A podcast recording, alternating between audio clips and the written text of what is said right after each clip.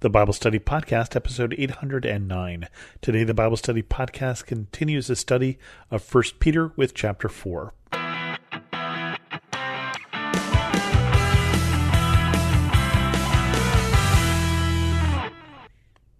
Welcome to the Bible Study Podcast. I'm your host, Chris Christensen.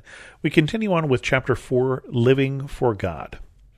Therefore, since Christ suffered in his body, arm yourselves also with the same attitude because whoever suffers in the body is done with sin. As a result, they do not live for the rest of their earthly lives for evil human desires, but rather for the will of God. For you have spent enough time in the past doing what pagans choose to do, living in debauchery, lust, drunkenness, orgies, carousing, and detestable idolatry. They are surprised that you do not join them in their reckless, wild living, and they heap abuse on you. But they will have to give account to him who is ready to judge the living and the dead. For this reason, the gospel was preached even to those who are now dead, so they might be judged according to human standards in regard to the body, but live according to God in regard to the spirit. The end of all things is near. Therefore, be alert and of sober mind, so that you may pray. Above all, love each other deeply, because love covers over a multitude of sins. Offer hospitality to one another without grumbling. Each of you should use whatever gift you have received to serve others, as faithful stewards of God's grace in its various forms. If anyone speaks, they should do so as one who speaks the very words of God. If anyone serves, they should do so with the strength God provides so that in all things God may be praised through Jesus Christ. To him be the glory and the power forever and ever. Amen. And so Peter has talked about various things so far, and he's getting into some practical advice for how we should live. And one of the things I thought was interesting about this section here is he's talking about suffering, because he's talked about what Jesus went through on our behalf. And so he's therefore, and that therefore there is, therefore you know, and he's talked about suffering for doing good, then and what Christ has done, and therefore, because Christ has done this, therefore, since he suffered in his body, we also should be of the same attitude, the same attitude that says that what we go through is not as important as where we're going.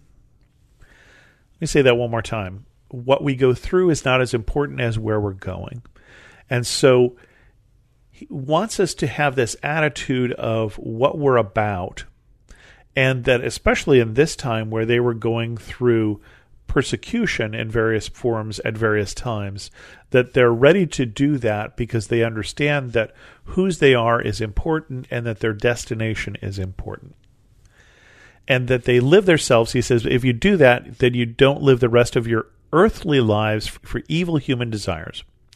And I thought it was interesting here. It says, you, and he's talking to the people of the church here, you used to do these things. You used to live in debauchery, lust, drunkenness, orgies, carousing, and detestable idolatry. And I think about the church today that when we're looking for people to join our church, when we're looking for the people who we think can become Christians, it doesn't seem like we're looking among the people who are living in debauchery, lust, drunkenness, orgies, carousing, and detestable idolatry, we sort of put those off to one side. Well, those are those people. And what Peter is saying is the people in the church, the people who have given themselves to God, who are now going through suffering for Jesus, who have sold out to Jesus, who are who are Christians and not Christians just a name only, that they're coming out of these paths, these paths that they're doing the things that were done in those age the things that were done in that age. And that's true of us also that we're drawing people to the church who are coming out of what people do today. And some of these things are the same and some of these are different. I, I don't know a lot of people who go to drunken orgies. Maybe i just didn't get those invites but there's certainly carousing and, and idolatry. Remember at the time it was a pagan culture and so everybody had literally idols in their house and you know you had your house idols and there was all sorts of worship of false gods. Today the worship of false gods that we do tends to be more abstract. Um, you might know people who you know, literally are worshiping false gods, but more likely you know people who are putting other things in their life more important than God, whether that be money, power, you know, how many Instagram followers, whatever it is that's more important. Debauchery, lust, drunkenness, I mean those those things I think have a timeless nature to them. I think that that's something that that people are involved in today. But again, the people from the church are coming out of that culture. And Peter is saying that because you are now willing to suffer for God, because you now know, because now you're now headed in a different direction, and that what you go through is not as important as where you're going, you've come from these things and you moved away from them. And he says those people who you used to hang out with are surprised that you don't want to join them in their reckless, wild living and they heap abuse on you. And some of you may have gone through that of why do you not want to hang out with us anymore? Are you holier than thou and such? But I don't want us to take the attitude that, yes, I'm more special than you are because I'm coming out of the same place you did. Or that, you know, God loves me because I'm better than you are, because that is not true but rather there are more important things. Rather than those things that I used to do are not as important to me anymore as the things that I'm doing now. And that more, I want to say, humble attitude uh, might be a better way to approach those people who are heaping abuse on you for not joining in in the reckless wild living that, that you used to do. And he says they'll be given over to re- he who is ready to judge the living and the dead. And for that reason, the gospel was preached to them so that they would hear the truth um, and that they would have no excuse in those day of judgment. But that's not really why we want to be preaching the gospel. We don't want to be preaching the gospel so that people who are sinners, like us, remember, people who are in that culture that we were in, remember, can be judged appropriately. We want to preach the gospel so that they can come out of that culture as we come out of that culture. We want to preach the gospel because God's purpose for them is reconciliation. And he says, The end of all things is near. And of course, Peter's understanding of when Christ was going to come again and our understanding of when Christ is going to come again is certainly different. Peter and a lot of the early disciples, early apostles, assumed that Jesus might come in their lifetime. Peter's writing this letter a little later on, and I don't know what he's thinking at this point, but we certainly know that from other writings that there was a sense of urgency, and a sense of urgency is great in the church. But there was an understanding that Christ was going to come again, and maybe they would see it. Obviously, that was a while ago, uh, so that did not happen because God's timing is not our timing. But he says, overall, because the end of all things is near, and of course, the end of all things may be near for me and not near for you, be alert and of sober mind so that you may pray. Uh, that was interesting. I thought, be alert and of sober mind so that you may pray. Praying being an important thing for us to do. And that if we are not alert, what's the opposite of not alert? If we're ignorant of what's going on around us, if we're not taking things seriously, then that's going to get in the way of our prayers. And I think that alert also means alert to things to pray for, alert for people who are in need that we should pray for, alert for situations that need prayer. And then I love this part. My favorite verse, one probably my favorite verse in the whole book. Above all, love each other deeply because love covers over a multitude of sins. And when he says it covers over a multitude of sins, I think there's a lot of things that we can do that miss the mark. There's a lot of things that we screw up.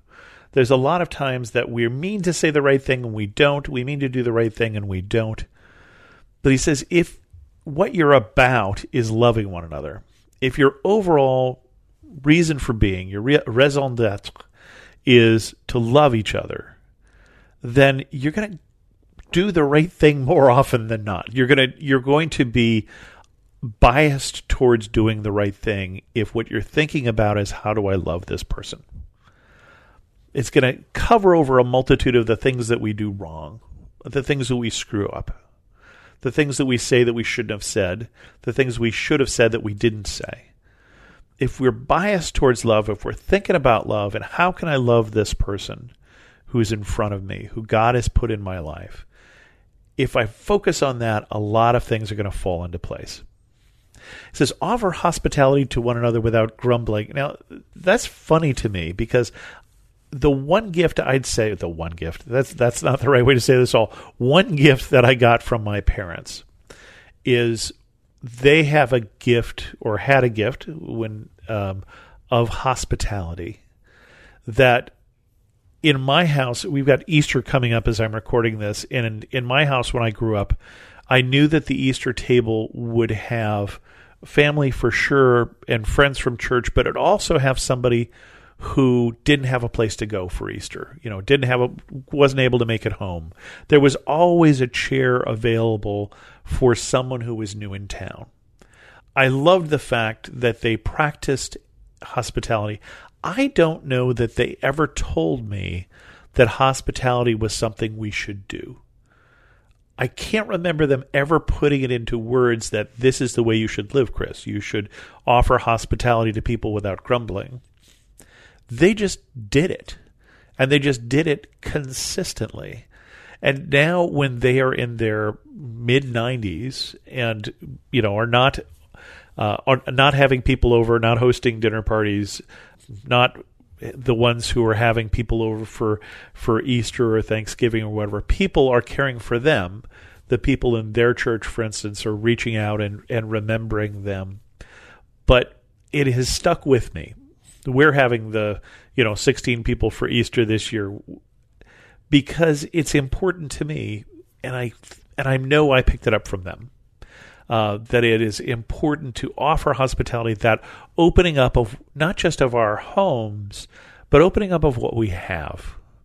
The I think the opposite of that is the the people who are so concerned about holding on, holding on to what I have, and it's a it's a loss to me. Hospitality is one of those gifts that gives two ways the more I am hospitable, the more that I am hospitable, the more that I open up my life to others, I think the more I also get back in return. Each of you should use whatever gifts you are given, to, you've received to serve others as faithful servants of Christ, uh, God's grace in all its various forms. I like the God's grace in all its various forms. It's almost like Peter said, I can't even tell you all of the different ways that God's grace will show up. I, I can't even enumerate them. There are so many ways that God's grace shows up. There's so many ways that God is working that I can't even tell you all its forms. But I can give you some examples. So if you speak, speak as if you're speaking the very words of God. If you serve, serve with the strength of God, so that all things God may be praised through Jesus Christ. And and then we have this doxology here. To him be the glory and power forever and ever. Amen. As if this were the end of the letter. It is not.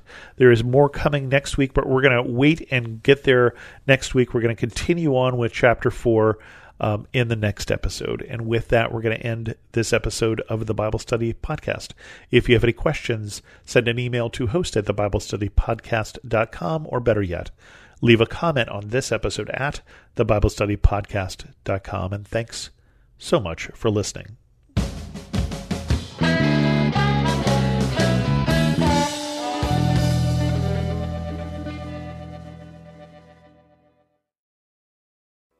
Have you ever considered yourself a messenger?